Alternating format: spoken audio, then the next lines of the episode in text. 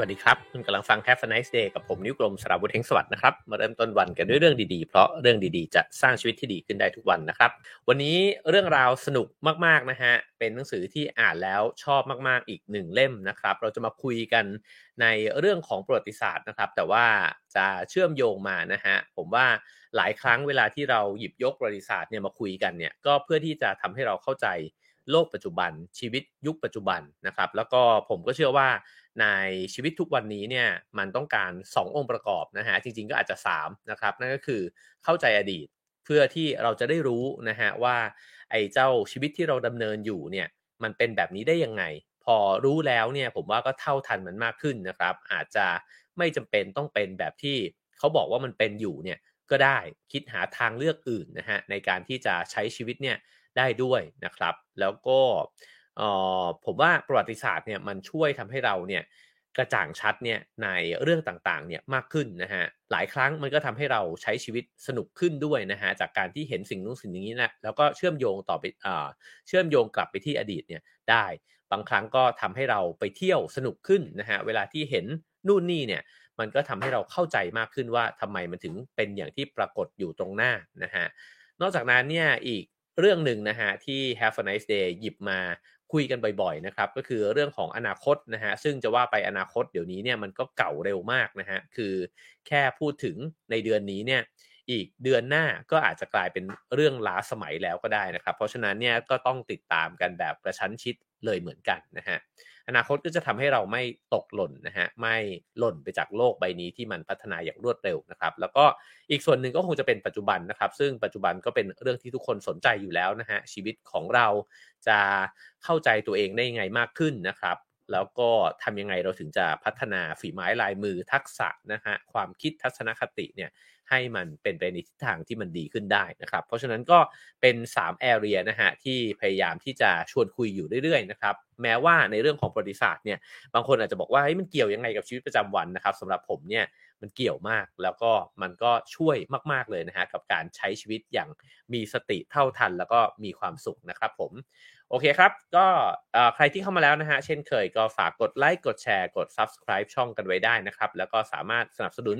รายการของเรานะครับ ได้ตามเบอร์บัญชี แล้วก็ QR code ที่ปรากฏอยู่บนหน้าจอนะครับ วันนี้ผมหยิบเอาหนังสือเล่มนี้นะฮะขึ้นมาเล่าสู่กันฟังนะครับ A Brief History of Motion นะครับฉบับภาษาไทยเนี่ยเขาตั้งชื่อว่ายานยนต์วิวัฒนะฮะผู้เขียนคือทอมสแตนเดชนะครับซึ่งก็เป็นรองบรรณาธิการ นิตยสาร The Economist นะครับ แล้วก็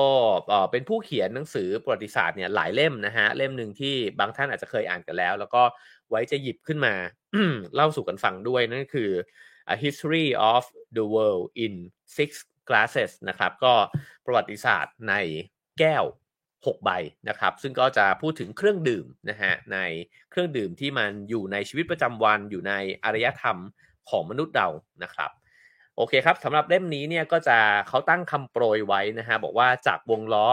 สู่รถยนต์และอื่นใดในอนาคตก็จะลากเส้นนะฮะตั้งแต่ในอดีตมาจนถึงปัจจุบัน แล้วก็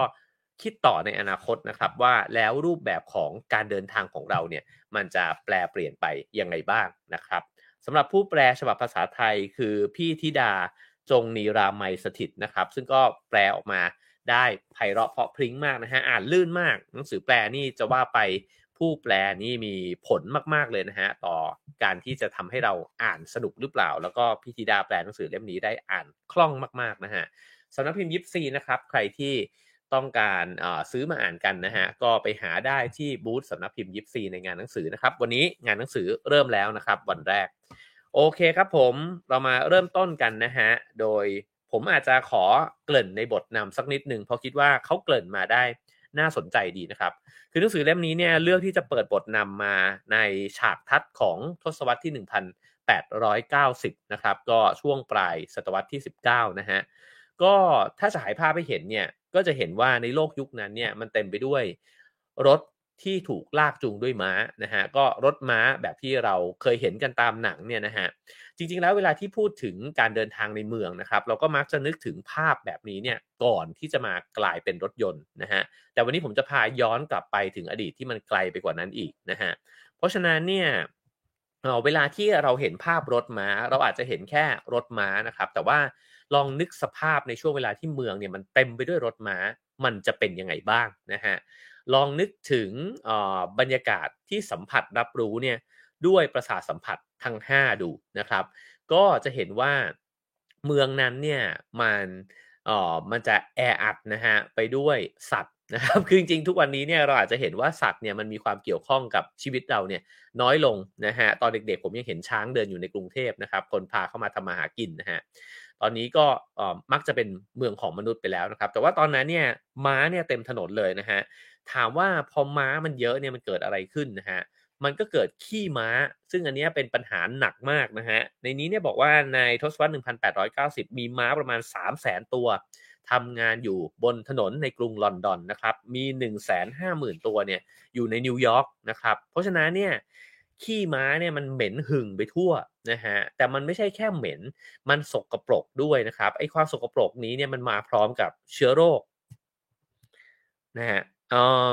ออขออภัยครับขับเฮาส์เพิ่งเปิดเสียงใช่ไหมฮะ ขออภัยด้วยครับเมื่อกี้ลืมเปิดเสียงอ่อซึ่งมันมาพร้อมกับเชื้อโรคนะครับ แล้วก็ทำให้อ่อไอ้เจ้าขี้ม้าเนี่ยที่มันพอมันเปียกเนี่ยมันก็น่ารังเกียจแต่ว่าพอมันแห้งนะครับ มันก็เป็นปัญหาอีกเพราะว่าพอมันแห้งเนี่ยฝุ่นเนี่ยมันฟุ้งคลุ้งกระจายเนี่ย ไปทั่วเลยนะฮะแล้วพอมันคลุ้งออกไปแบบนี้นะครับ ก็ทำให้เชื้อโรคต่างๆเนี่ยมันก็กระเด็นกระดอนนะฮะไปเข้าสู่ระบบหายใจนะครับ ซึ่งไม่ใช่เพียงแค่ปัญหาในเรื่องของกลิ่นเท่านั้น แต่ว่ามันเป็นปัญหาเรื่องของสาธารณสุขด้วยนะฮะ เพราะฉะนั้นเนี่ยสุขภาพของผู้คนเนี่ยก็ย่ำแย่จากการที่ใช้รถม้า แล้วก็มีขี้ม้าเนี่ยนะฮะลอยฟุ้งไปหมดนะฮะ ในแต่ละปีเนี่ยมีชาวนิวยอร์ก20,000 คนนะครับที่เสียชีวิตไปจากเชื้อโรคที่ปลิวมากับฝุ่น ซึ่งแม้ว่ามันจะยากที่จะแยกแยะนะฮะแต่ว่าแน่นอนว่าส่วนหนึ่งเนี่ยก็มาจากเชื้อโรคจากขี้ม้าเนี่ยด้วยนะฮะทีนี้เนี่ยม้าจำนวนที่เยอะขนาดนั้นเนี่ยลอนดอน3 0 0แสนนะฮะนิวยอร์กแสนห้าเนี่ยพอเวลาที่มันตายลงไปเนี่ยก็ไม่ได้มีการเก็บศพกันง่ายๆนะฮะลองนึกดูว่ามันยังไม่มียานยนต์ประเภทอื่นเลยนะครับแล้วก็มีแต่รถม้าเนี่ยม้าตายใครจะแบกนะ เพราะฉะนั้นเนี่ยม้าจะถูกทิ้งไว้เนี่ยข้างทางเยอะแยะนะฮะแล้วก็ต้องการเวลาหลายวันเลยกว่าที่ จะมีการมาหั่นศพม้าเนี่ยแล้วก็หยิบเอาชิ้นส่วนเล็กๆ น้อยๆเนี่ยขึ้นรถนะฮะแล้วก็เพื่อที่จะเข็นกลับไปนะครับออในทศวรรษที่ 1880 เนี่ยมีม้าตายนะฮะปีละ 15,000 ตัว ที่ถูกขนย้ายออกไปจากนครนิวยอร์กนะครับโอ้โห มหาศาลนะฮะลองนึกถึงม้า 15,000 ตัวนะครับ ทีนี้เนี่ยอ๋อหลังจากนั้นเนี่ยมันก็มีการคิดรถจักรไอ้น้ำนะครับ อย่างที่เราทราบกันแล้วก็มีการสร้างทางรถไฟขึ้นมา ใน ในช่วงทศวรรษ 1830 นะครับ ซึ่งจริงๆ แล้วเนี่ยมันควรจะคาดการว่าพอมันมีรถมีระบบการขนส่งสมัยใหม่ เพิ่มมากขึ้นเนี่ยนะฮะหรือมีการใช้รถที่มันเป็นพลังงานอื่น ที่ไม่ใช่พลังงานจากจากม้าเนี่ยนะครับ ก็ควรจะคาดหวังได้ว่าม้ามันควรจะลดลงนะฮะรถม้าเนี่ยควรจะลดลง แต่ปรากฏว่าเรื่องราวไม่ได้เป็นแบบนั้นฮะม้ากับยิ่งเยอะขึ้นไปอีก เพราะว่าพอมันมีการเชื่อมต่อระหว่างเมืองสู่เมืองเนี่ยเพิ่มมากขึ้นนะฮะ ก็กลายเป็นว่ากิจกรรมของผู้คนเนี่ยเพิ่มมากขึ้นไปด้วย พอมันเพิ่มมากขึ้นนะฮะก็ทำให้คนในเมืองเนี่ยพลุกพล่านมากขึ้นนะครับ มีการติดต่อสื่อสารกันมากขึ้น มีการขายของกันมากขึ้นนะฮะ ฉะนั้นเนี่ยบรรยาบรรยากาศในมหานครทั้งหลายนะครับ เมืองใหญ่ ๆ ทั้งหลายเนี่ยก็เปลี่ยนแปลงไป กลายเป็นว่าเต็มไปด้วยรถม้านะฮะมากขึ้นไปอีกนะครับ อ้รถม้าที่เพิ่มมากขึ้น คราวนี้ไม่ได้มีแค่เรื่องของขี้ม้าแล้วนะฮะแต่ว่ามีเรื่องของเสียงด้วยคือ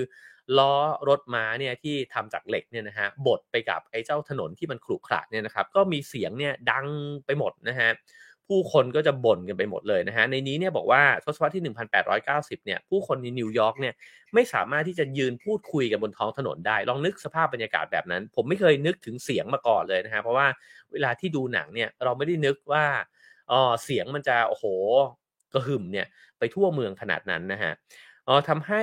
หลาย ๆ ที่นะฮะโรงพยาบาลหรือว่าบ้านพักส่วนตัวเนี่ยหลายแห่งจะต้องเอาฟางเนี่ยมาโยน หวานเอาไว้ตามพื้นนะฮะเพื่อที่จะลดแรงกระแทกแล้วก็เสียงเนี่ยของรถมานะครับ ทีนี้พอมันเกิดไข้หวัดม้าเนี่ยระบาดนะฮะในปี 1872 เนี่ยก็เกิดการขาดแคลนม้าแล้วก็ลาเนี่ยที่มาใช้ในการงานเหล่านี้นะฮะในตอนนั้นนี่ก็เกิดความตระหนักขึ้นนะครับว่าโอ้โหนั่นแปลว่าไอ้เจ้าไอ้เจ้าเศรษฐกิจที่มันหมุนกันไปอยู่นะฮะวิถีชีวิตที่มันหมุนไปอยู่ในทุกวันนี้เนี่ยมันพึ่งพาสายแรงงานสัตว์เหล่านี้เนี่ยมากเลยนะฮะ ทำให้คิดครับว่าถ้ามันเกิดอะไรขึ้นกับม้าเนี่ยเช่นเกิดโรคระบาดใหญ่ขึ้นมาแบบนี้นะฮะไอ้ทุกสิ่งทุกอย่างเนี่ยมันจะสะดุดหมดเลยชีวิตผู้คนจะเดือดร้อนนะฮะฉะนั้นเนี่ยพอลองไปดูนะครับในช่วงทศวรรษที่ 1870 ไปจนถึง 1,900 นะฮะจำนวนม้าในเมืองต่างๆ ในอเมริกาเนี่ยเพิ่มมากขึ้น 4 เท่า ในขณะที่ประชากรมนุษย์เนี่ยเพิ่มมากขึ้น 2 เท่า เท่านั้นเองนะครับ แล้วก็อังกฤษมีม้าเนี่ยหตัวต่อคนเนี่ยสิคนนะครับ อเมริกาเนี่ยหตัวต่อคน 4 คนมหาศาลนะฮะมหาศาลมากๆเลยนะครับ ลองคิดดูว่าถ้าคน 4 ล้านคนก็คือมีม้า 1 ล้านตัวนะฮะซึ่งมันเกิดผลอะไรขึ้นตามมา โอ้น่าสนใจมากนะฮะเพราะว่าพอม้าเยอะม้าต้องกินนะครับพอม้าต้องกินมันก็ต้องการที่ดินนะฮะในการที่จะไปปลูก ไอ้เจ้า หญ้าแห้งแล้วก็ข้าวโอ๊ตเนี่ยมาทำอาหารม้านะฮะเพราะฉะนั้นมันต้องการพื้นที่เพาะปลูกในกว้างใหญ่ไพศาลนะครับเพื่อที่จะเลี้ยงดูม้า 20 ล้านตัวในอเมริกาเนี่ยต้องการพื้นที่ที่จะปลูกอาหารม้าเนี่ยนะฮะถึง 1 ใน 3 ของประเทศนะครับแล้วก็ในขณะที่ม้า 3 ล้าน5แสนตัวที่อังกฤษเนี่ยก็ต้องอาศัยอาหารนำเข้านะฮะจากต่างประเทศ ฉะนั้นตรงนี้เราจะเห็นนะฮะว่าเริ่มเห็นละว่า ไอ้เจ้าการคมนาคมของเราเนี่ยมันเปลี่ยนโลกยังไงนะฮะ แล้วก็แม้กระทั่งเอาแค่ในสมัยของรถม้าเนี่ย มันก็เปลี่ยนแล้วนะครับ คือเปลี่ยนวิธีการใช้สอยที่ดินนะฮะ เปลี่ยนลักษณะสัดส่วนนะฮะในการในการในการที่จะแบ่งสรรปันส่วนเนี่ยว่าควรจะใช้ที่ดินในประเทศในโลกใบนี้เนี่ยยังไงนะครับ เพราะฉะนั้นเนี่ยออพอม้ามันถูกใช้ไปเยอะแบบนี้นะฮะ แล้วความต้องการมันก็มีมากขึ้นเรื่อยๆเนี่ย แน่นอนว่าเทคโนโลยีมันก็เปลี่ยนนะครับ แล้วก็มีการคิดค้นรถยนต์เนี่ยขึ้นมา แล้วก็คิดว่ารถยนต์เนี่ยก็จะมาแก้ปัญหาอะไรได้หลาย ๆ อย่างนะฮะรถยนต์สะดวกสบายมากกว่ารถยนต์จะเคลื่อนที่ได้เร็วกว่านะครับ แต่ปรากฏว่าเขาบอกว่าในทุกวันนี้เนี่ยถ้าคุณไปใช้รถยนต์ในกรุงลอนดอนนะฮะก็จะพบว่ามันไม่ได้ขับขับเคลื่อนไปเนี่ย เร็วกว่ารถม้าสักเท่าไหร่เลย แล้วผมคิดว่าถ้าลองมาขับในกรุงเทพนะฮะ ผมว่าช้ากว่ารถม้าในยุคสมัยที่รถม้าเคลื่อนตัวกันได้ดีเสียอีกนะครับ เพราะฉะนั้นเนี่ยหนังสือเล่มนี้ก็พยายามจะชี้ให้เห็นนะฮะว่าการแก้ปัญหาจากสิ่งหนึ่งเนี่ยมันก็จะนำไปสู่ปัญหาใหม่ในอีกรูปแบบหนึ่งนะฮะแล้วก็เรื่องของเจ้ายานพาหนะเนี่ยมันแสดงสิ่งเหล่านี้ออกมาชัดเจนมากๆนะครับ แล้วก็ พูดถึงต่อไปในภายภาคหน้านะครับ ว่าไอ้เจ้าโลกอนาคตเนี่ยมันคงจะเปลี่ยนแปลงไปอีกมากมายมหาศาลนะครับ แล้วก็อ๋อสิ่งหนึ่งเนี่ยที่เป็นจุดสำคัญก็คือพื้นที่สำคัญเนี่ยที่สร้างความเปลี่ยนแปลงในเรื่องของวัฒนธรรมการเดินทางเนี่ยนะครับก็คือที่สหรัฐอเมริกา เพราะว่าสหรัฐอเมริกาเนี่ยก็เป็นจุดศูนย์กลางสำคัญเลยที่สร้างวัฒนธรรมรถยนต์ขึ้นมานะฮะแล้วเราก็จะเห็นว่าวัฒนธรรมรถยนต์เนี่ยมันก็เผย เผยแพร่เนี่ยไปทั่วเลยนะฮะแล้วจริง ๆ มันก็น่าตั้งคำถามมาก ๆเหมือนกันว่าทำไมเราต้องเป็นรถยนต์นะฮะทำไมเราต้องเป็นเมืองที่มันซับพอร์ตรถยนต์ขนาดนี้นะครับทำไมเราทุกคนจะต้องมีรถ นะเรื่องพวกนี้มันน่าคิดมากนะฮะว่าเอ๊ะมันมีชีวิตรูปแบบอื่นได้ไหมชีวิตที่พวกเราทุกคนไม่ต้องมีรถเลยเป็นไปได้หรือเปล่านะครับ แล้วก็ไม่ต้องไปขับกันอยู่คนละคัน แล้วก็ไปติดขัดกันอยู่บนถนน รถยนต์ที่ถูกวิพากษ์วิจารณ์เยอะมากนะฮะคือ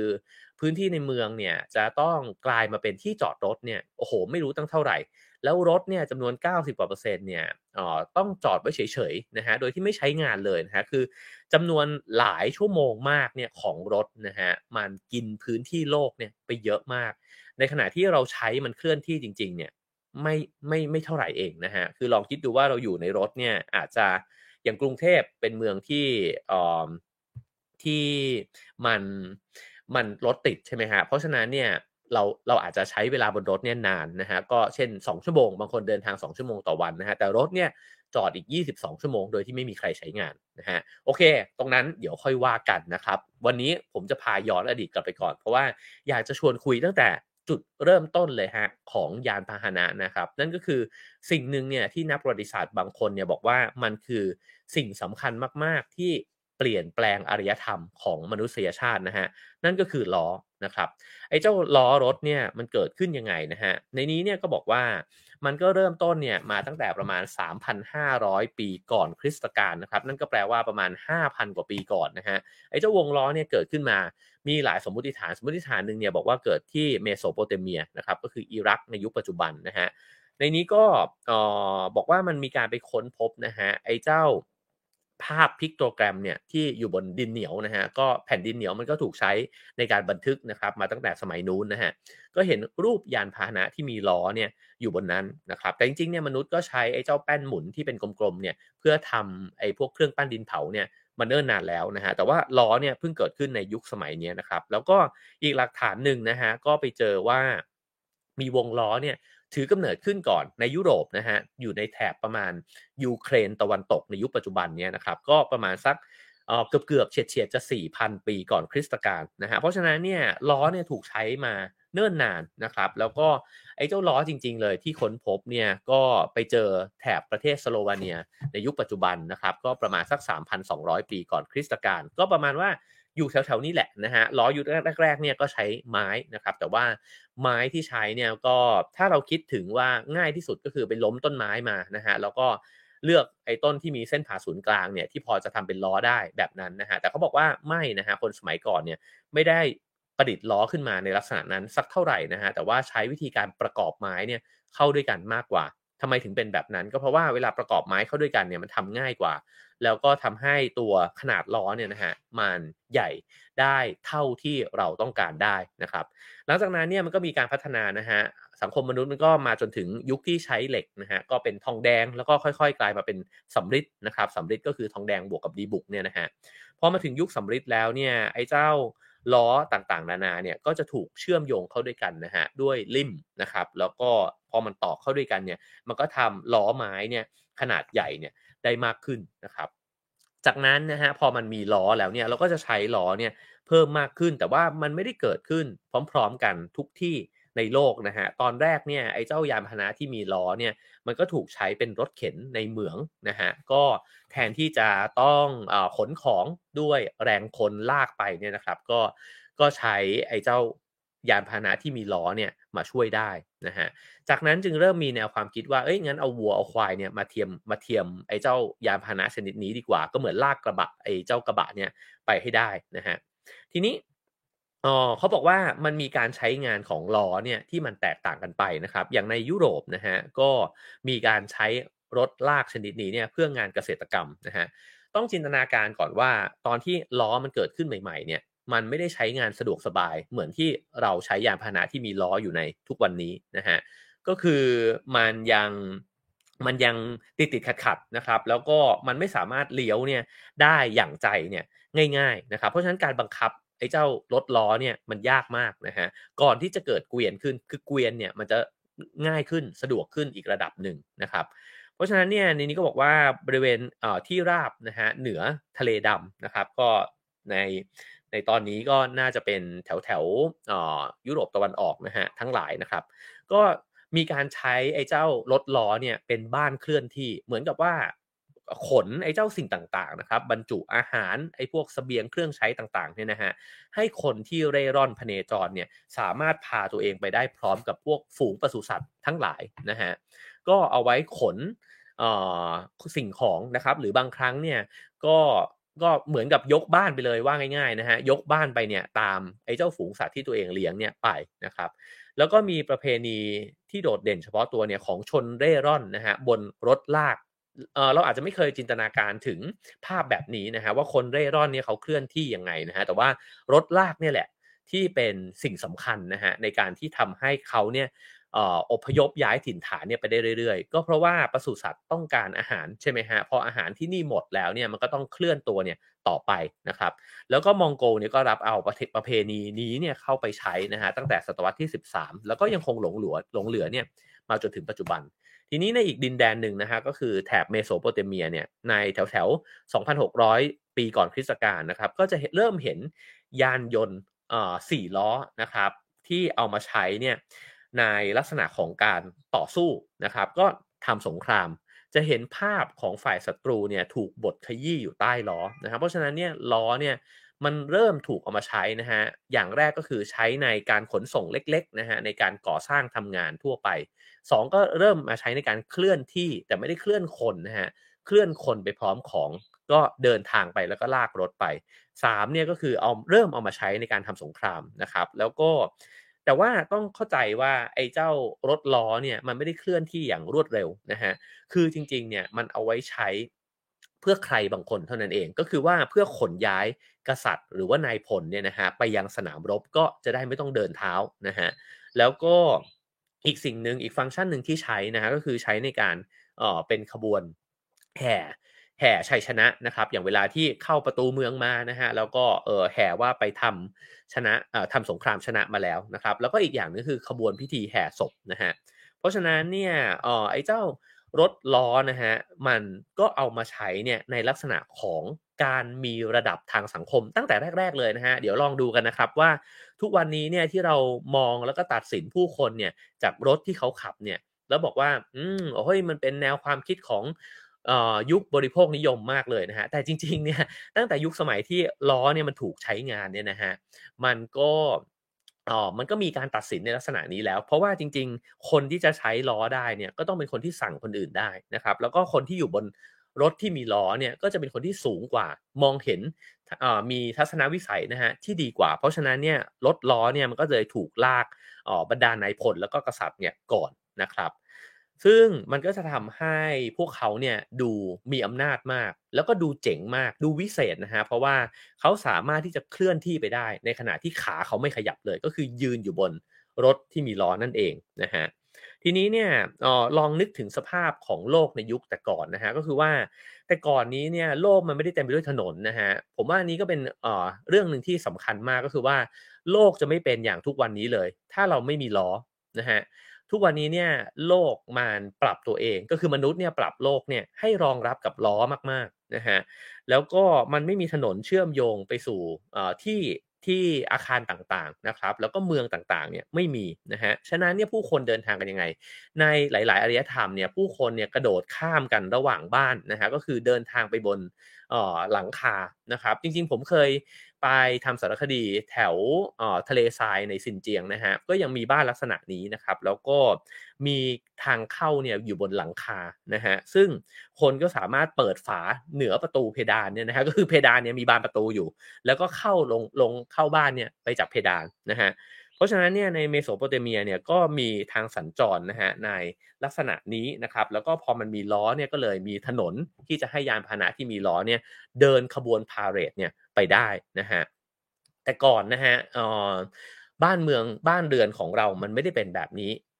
จริงๆ เพิ่งไปเที่ยวโมร็อกโกมา เห็นสิ่งนี้ชัดเจน เพราะว่ามันมีสิ่งที่เรียกว่าเมดินาเนี่ยนะฮะหรือว่าตลาดเก่าเมืองเก่าเนี่ยอยู่เป็นจำนวนมาก แล้วมันเห็นภาพชัดเลยว่าคนในยุคโบราณเนี่ยเขามีความเป็นอยู่ยังไงนะฮะก็คือบ้านมันถูกสร้างชิดกัน แล้วก็มีตรอกซอกซอยเล็ก ๆ เนี่ยเต็มไปหมด คือถ้าไม่มีไกด์เนี่ยเราเข้าไปในเมดินาเหล่านี้เนี่ยมันจะหลงแน่นอนนะฮะเพราะว่ามันจำทางไม่ได้เลย แล้วมันก็ไม่มีถนนเมนหลักไม่มีการใช้รถอะไรทั้งสิ้น ทางมันแคบระดับที่คนสองคนอาจจะเดินสวนกันไม่ได้ด้วยซ้ำนะฮะเพราะฉะนั้นถามว่าบ้านเรือนมันกลายมาเป็นแบบที่เป็นอยู่ทุกวันนี้ได้ยังไง ก็เพราะยานพาหนะที่มีล้อนี่เองนะฮะออสิ่งเหล่านี้เนี่ยก็ค่อยๆ เปลี่ยนแปลงนะฮะหลังจากที่เมืองต่างๆเนี่ยรับเอารถที่มีล้อเนี่ยไปใช้แต่แต่ก่อนเนี่ยมันไม่ได้ใช้กันแพร่หลายนะครับเพราะฉะนั้นเนี่ยในเมืองใหญ่มันอาจจะใช้รถที่มีล้อ แต่ว่าในเมืองอื่นเนี่ยเขาก็ขี่ลาขี่ล่อขี่ม้ากันนะครับ เดี๋ยวจะลากลากต่อไปถึงตรงนั้นนะฮะคราวนี้อ๋อมีวิธีการใช้อีกฟังก์ชันหนึ่งนะฮะก็คือว่าอ๋อเวลาที่ชนเผ่าเร่ร่อนนะฮะอาศัยรถรากเนี่ยเขาบอกว่าสภาพแวดล้อมของพวกเขาเนี่ยไม่ได้สร้างขึ้นมาด้วยอิทธิพลจากยานพาหนะนะฮะแต่ว่าประกอบขึ้นมาเนี่ยจากยานพาหนะเหล่านั้นเลยทีเดียวนะครับ เพราะฉะนั้นเนี่ย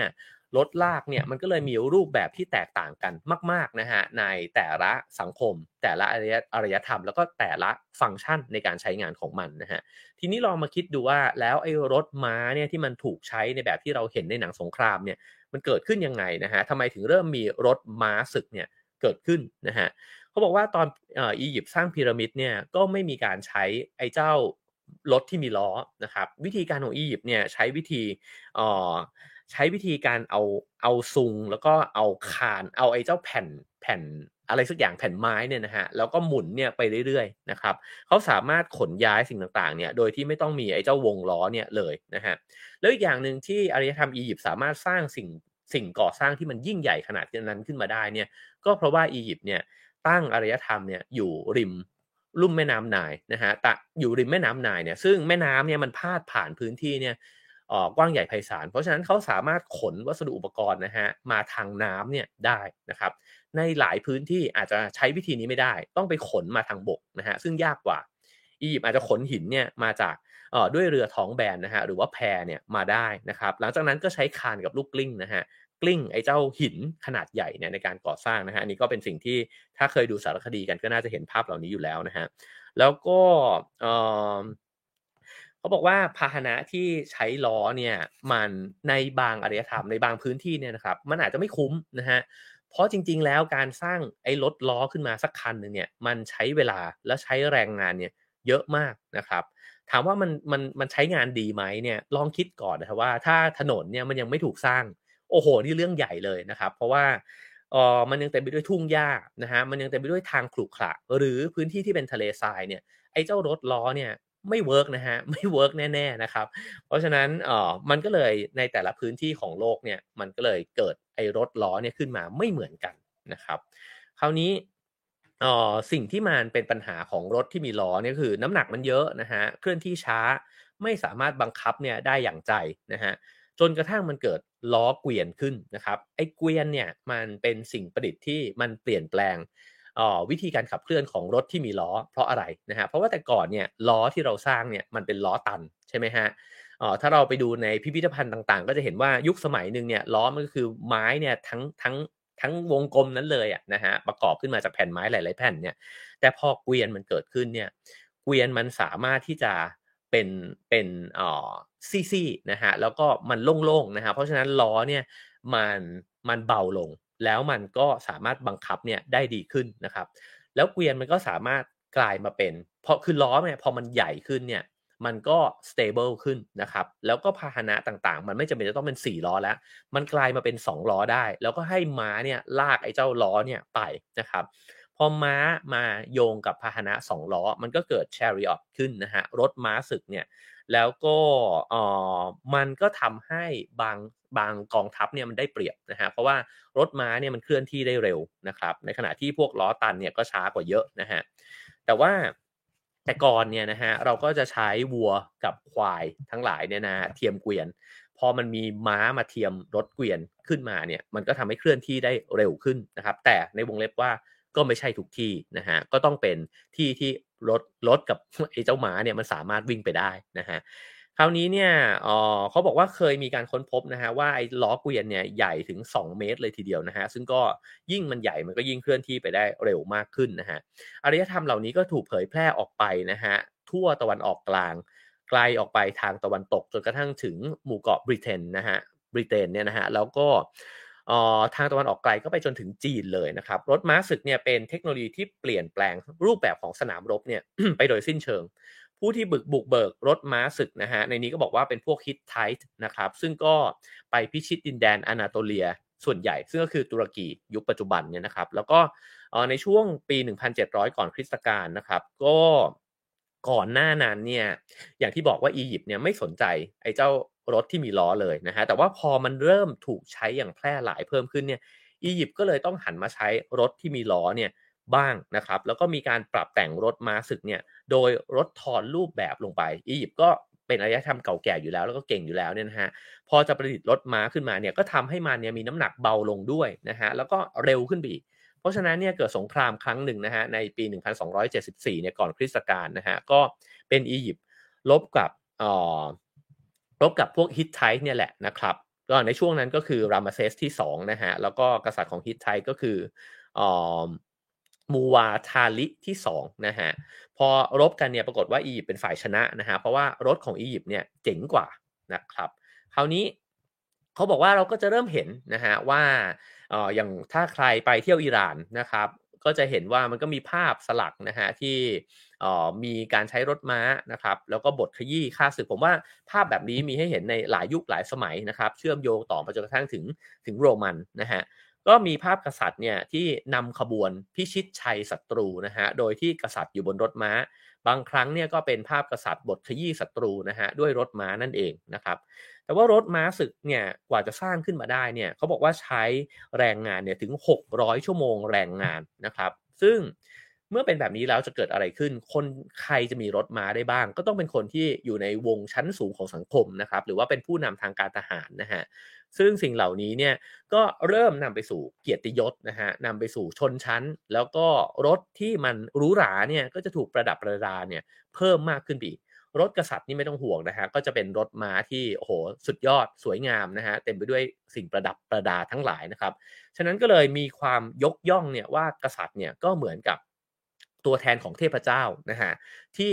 ที่ทรงอยู่บนรถม้านี่แหละนะฮะก็คือเพิ่มสถานะที่ศักดิ์สิทธิ์อยู่แล้วเนี่ยของบรรดากษัตริย์ฟาโรห์ทั้งหลายเนี่ยเพิ่มมากขึ้นบีเพราะว่าคุณได้อยู่บนยานพาหนะที่คนทั่ว ๆ ไปเนี่ยไม่มีแล้วก็ไม่ได้ไม่มีโอกาสได้ใช้ด้วยนะฮะ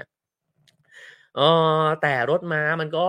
มันก็แพร่หลายเนี่ยอยู่ในช่วงเวลาหนึ่งเท่านั้นนะฮะเพราะว่าจริงๆแล้วเนี่ยศักยภาพของมันเนี่ยถูกลดทอนลงได้ง่ายมาก เช่นสมมุติว่าเรารู้ว่ากองทัพนี้มีรถม้า มีกองกองทัพม้าเนี่ยนะฮะกับรถม้าที่เก่งมากๆเนี่ย เราเพียงแค่เอาท่อนไม้เนี่ยไปวางไว้บนสนามรบนะฮะก็ทำให้พวกนี้เดี้ยงไปแล้ว ก็ไม่สามารถที่ใช้งานเนี่ยได้อย่างง่ายได้นะฮะสิ่งกีดขวางเหล่านี้เนี่ยก็ทำให้บรรดารถม้าทั้งหลายเนี่ยก็กลายเป็นของตกยุคนะฮะพอมาถึงในประมาณสัก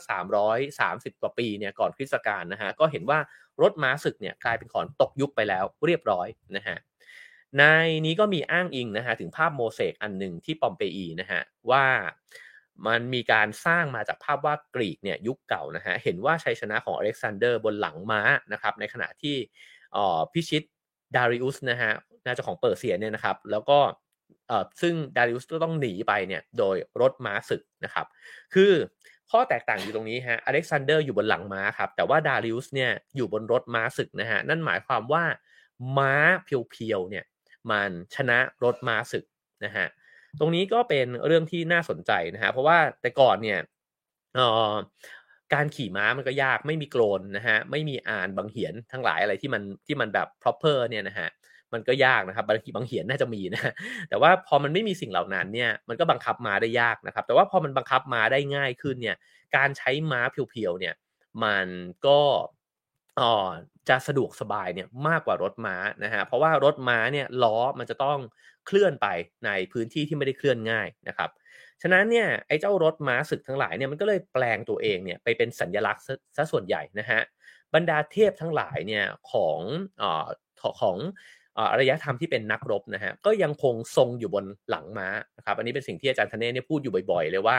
ถ้าเราแบ่งอารยธรรมเนี่ยในโลกใบนี้นะฮะว่ามันมีวัฒนธรรมที่เกิดขึ้นเนี่ยจาก ชนเผ่านักรบนะฮะที่เคลื่อนที่ไปเรื่อยๆเนี่ยด้วยล้อนะฮะกับอีกอีกอารยธรรมหนึ่งนั่นก็คืออารยธรรมแบบเกษตรนะฮะหรือว่าลงหลักปักฐานเนี่ย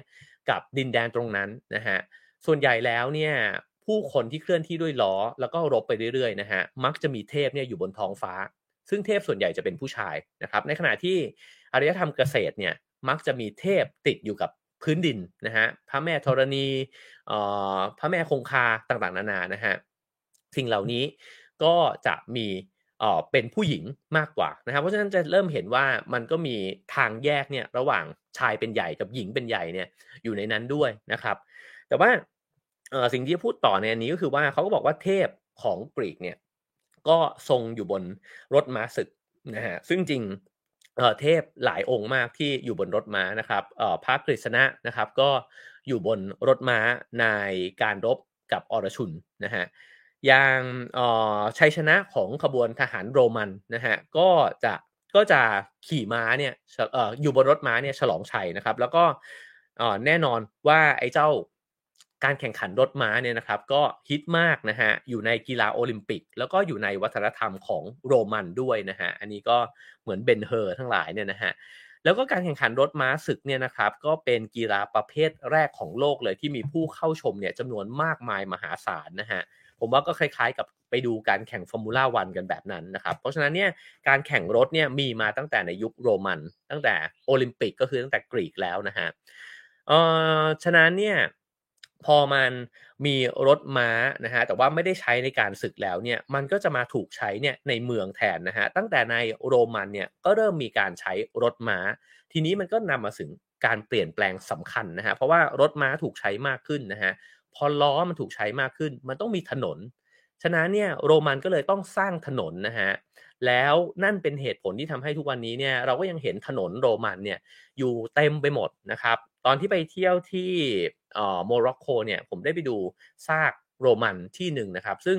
ค่อนข้างสมบูรณ์มากๆ แล้วก็เป็นเมืองที่ไม่ได้ใหญ่มากนะฮะทำให้เห็นเห็นระบบโครงสร้างเนี่ยของเมืองที่โรมันสร้างนะครับ พอสมควรเลยนะฮะ โดยที่ไกด์เนี่ยเขาก็พาดูไปว่ามันเริ่มต้นจากวิหารนะครับ แล้วก็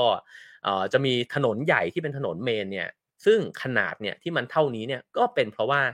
ระยะห่างระหว่างล้อของรถม้าทั้งหลายเนี่ยแหละนะฮะที่กำหนดขนาดของถนนขึ้นมา มีร่องน้ำนะครับ มีที่ให้ม้าเนี่ยต้องไปอยู่นะฮะเวลาพักม้าพักที่ไหนนะครับ แล้วก็ม้าจะกินอาหารยังไงนะฮะไอสิ่งก่อสร้างเหล่านี้เนี่ย ถูกสร้างขึ้นมาเนี่ยรองรับการเคลื่อนที่โดยรถม้าเนี่ยไม่น้อยเลยนะฮะแล้วก็ถ้าจะว่าไปก็คือว่าการเดินทางของเราเนี่ยมันเปลี่ยนโลกเนี่ย ไปทีละส่วนทีละส่วนนะครับแล้วก็ที่เปลี่ยนรุนแรงมากๆครั้งหนึ่งก็คือยุคสมัยของโรมันนะฮะเพราะฉะนั้นเนี่ยโรมันก็เริ่มสร้างถนนนะครับแล้วก็เริ่มที่จะมีกฎหมายต่างๆเนี่ยออกมานะฮะกฎหมายกำหนดความกว้างต่ำสุดของถนนเนี่ยโรมันเนี่ยสืบย้อนกลับไปได้ถึงสมัยศตวรรษที่ 5 ก่อนคริสตกาลนะครับแล้วก็ถนนต่างๆเนี่ยก็เริ่มถูกระบุนะฮะว่าจะต้องสร้างเนี่ยให้ใหญ่เท่าไหนนะครับซีซ่าเนี่ยจูเลียสซีซ่านะครับออกกฎหมายฉบับหนึ่งในช่วง 45 ปีก่อนคริสตกาลนะครับว่า ให้อนุญาตใช้ยานพาหนะที่มีล้อได้ภายในเมืองนะฮะแต่ว่าจะต้องใช้เนี่ยในช่วงย่ำค่ำไปถึงย่ำรุ่งเท่านั้น นั่นหมายความว่ารถที่มีล้อเนี่ยนะฮะจะมาอยู่บนถนนได้เนี่ยก็ต่อเมื่อมันพระอาทิตย์ตกดินไปแล้วนะครับ มีบทกวีของชาวโรมันนะฮะที่เอ่อก็คือกวีของโรมันเนี่ยพั่มพั่มลำพันนะฮะถึงเสียงจากยานพาหนะในเวลากลางคืนก็คือว่ามันหนวกหูมากนะฮะ แล้วก็ในปอมเปอีเนี่ยซึ่งก็ก่อตั้งขึ้นในศตวรรษที่ 6 ก่อนคริสต์กาลเนี่ยนะครับ ก็มีเมืองเนี่ยที่มีแนวถนนที่ตัดอย่างเป็นระเบียบสม่ำเสมอมากๆ ถ้าใครเคยไปอาจจะเห็นอยากไปมากเลยนะฮะ ทีนี้เขาบอกว่าพอเมืองมันเจริญขึ้นนะฮะก็มีเศรษฐีชาวโรมันเนี่ยก็ไปอาศัยอยู่ในนั้นนะฮะบรรดาผู้ปกครองท้องถิ่นเนี่ยก็เลยเสนอมาตรการในการควบคุมการจราจรเนี่ยขึ้นนะครับ เพื่อที่จะเลี่ยงความคับข้างของการจราจร คือจะเห็นว่าไอ้เจ้าการจราจรด้วยรถเนี่ยมันมันรถติดเนี่ยพูดง่ายๆนะฮะว่ามันรถติดเนี่ยมาตั้งแต่สมัยโรมันแล้วนะครับ คือในเมืองไหนที่มันเจริญเนี่ยคนมันก็ใช้ยานพาหนะกันเยอะนะฮะแล้วก็มันก็เกิดปัญหาเนี่ยเกิดขึ้น ซึ่งเขาบอกว่าระบบที่โรมันใช้เนี่ยเอ่อในปอมเปอีเนี่ยนะครับก็คือมีการเดินรถแบบไขว้กันนะฮะซึ่งก็คือสลับว่าถ้าถนนเนี้ย จะเดินอันนี้ก็เป็นวันเวย์นะครับอีกถนนหนึ่งก็วันเวย์อีกทางหนึ่งเนี่ยเขาบอกว่าไอ้ระบบที่สลับซับซ้อนแบบเนี้ยเอ่อมันก็จะต้องค่อยๆ ถูกคิดค้นขึ้นและในบางระบบนะฮะที่ปอมเปอีใช้เนี่ยก็ถูกใช้ในแมนฮัตตันในยุคปัจจุบันด้วยนะฮะทีนี้เอ่อเขาก็ไปดูว่าเราจะทำความเข้าใจยานพาหนะในยุคนั้นเนี่ยได้จากอะไรนะครับ ส่วนหนึ่งก็เศษซากทั้งหลายนะฮะอีกส่วนหนึ่งเนี่ยก็คือรอยของมันที่เกิดขึ้นกับหินนะฮะที่มันบดไปเนี่ยในทุกๆวันนะครับ เขาก็บอกว่าในเมืองโรมันเมืองหนึ่งนะฮะชื่อว่าทิมแกตเนี่ย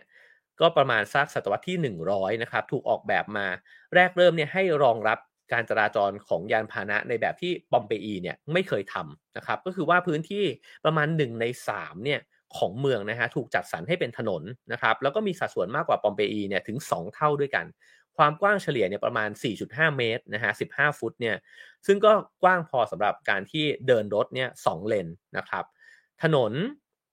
หลายสายเนี่ยจะมีทางให้คนเดินนะครับ เป็นแนวขนาบข้างไป อันนี้เนี่ยคล้ายกันกับในที่โมร็อกโกที่ที่ได้ไปเห็นมาเหมือนกันนะฮะ แล้วก็จะเห็นว่ามีการประดิษฐ์ทางลาดเนี่ยเป็นจำนวนมากเลยนะครับ มีพื้นที่คอกม้า มีรางน้ำนะฮะเอาไว้จ่ายน้ำดื่มให้กับสัตว์นะครับ เพราะฉะนั้นเนี่ยชาวโรมันขับรถชิดอะไร น่าสนใจนะฮะว่าโรมันขับรถชิดซ้ายหรือว่าชิดขวานะครับเขาบอกว่า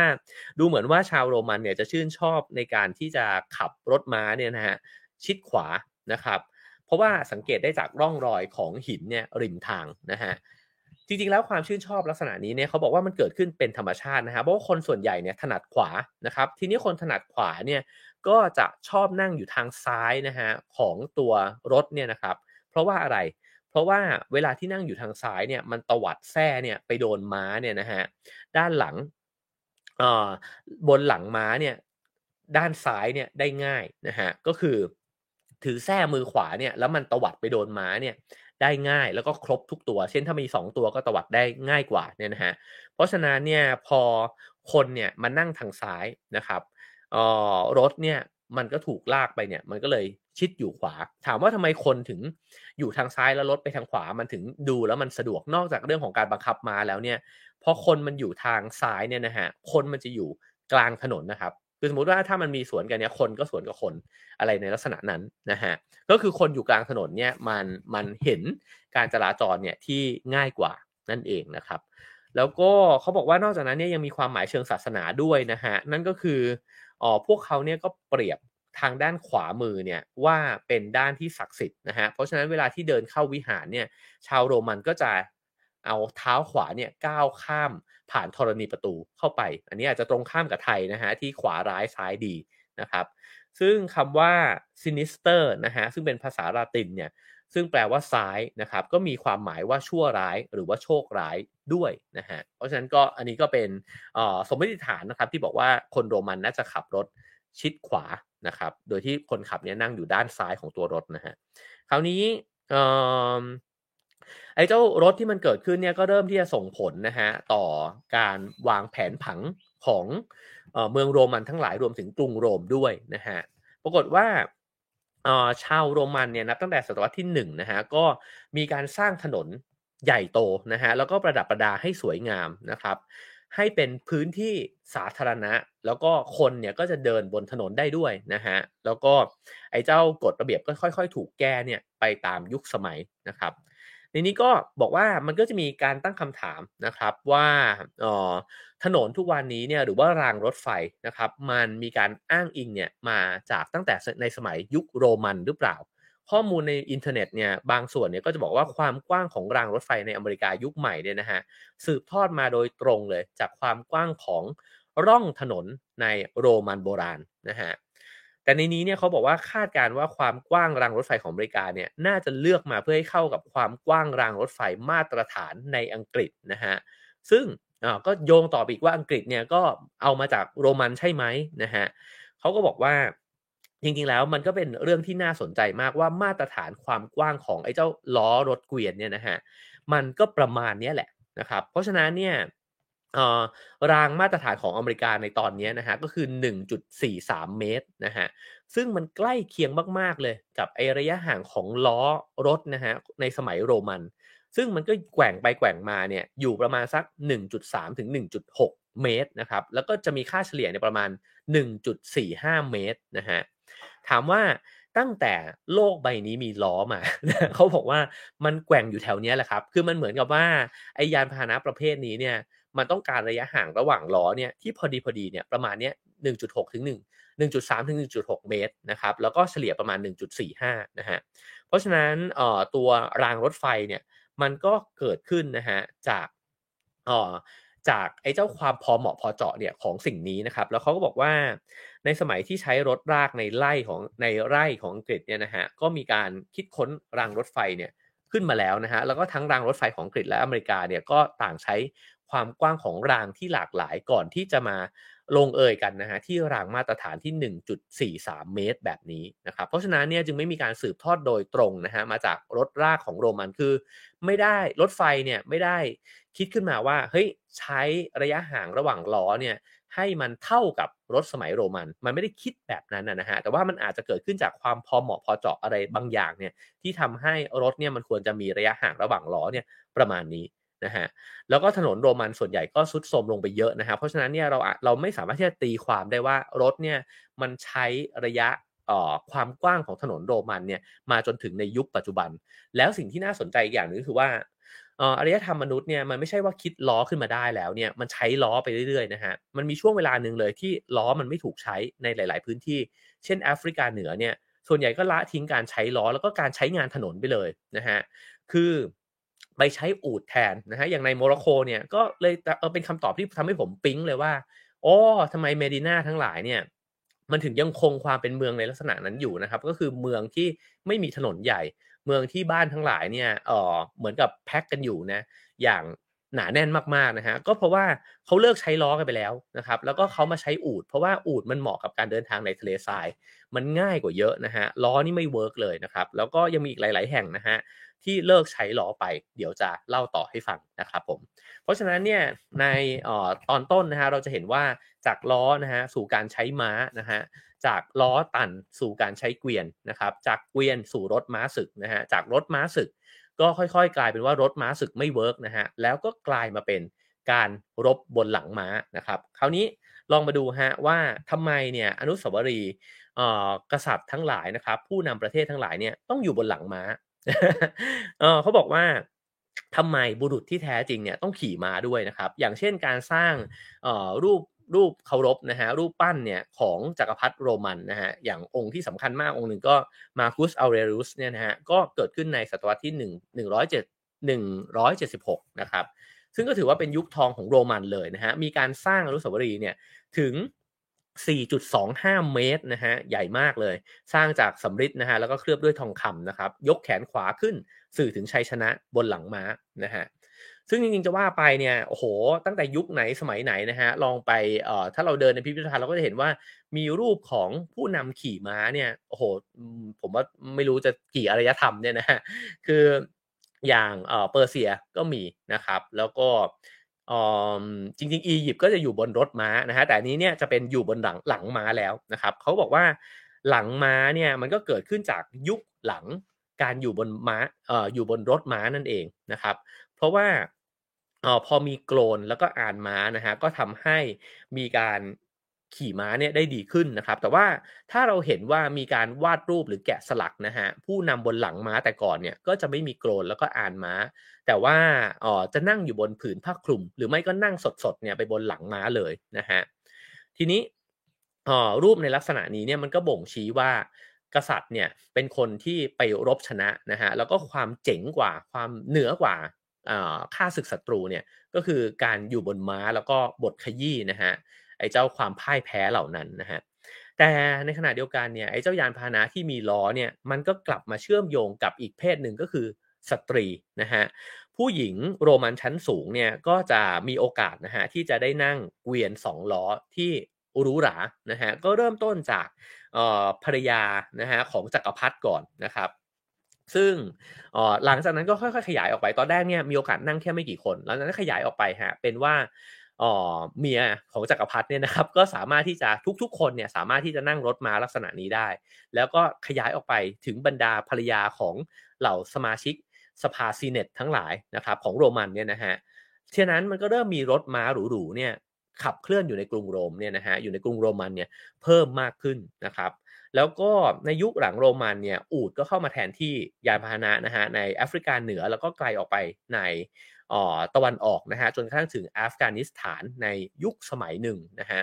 เพราะว่ามันไม่จำเป็นจะต้องใช้ถนนนะครับ เพราะฉะนั้นเนี่ยตรงนี้เราอาจจะเห็นว่ามันมีบางพื้นที่นะฮะที่เริ่มก่อสร้างถนนเนี่ยตั้งแต่ตอนนั้น โดยเฉพาะในยุโรปเนี่ยที่โรมันเนี่ยบุกไปไม่รู้กี่ที่ต่อกี่ที่เนี่ยก็สร้างถนนทั่วไปหมดนะฮะ แล้วก็ยังมีอีกหลายพื้นที่ในโลกเนี่ยที่เขาไม่สร้างถนนนะฮะเป็นท้องทุ่งเป็นทะเลทรายนะครับ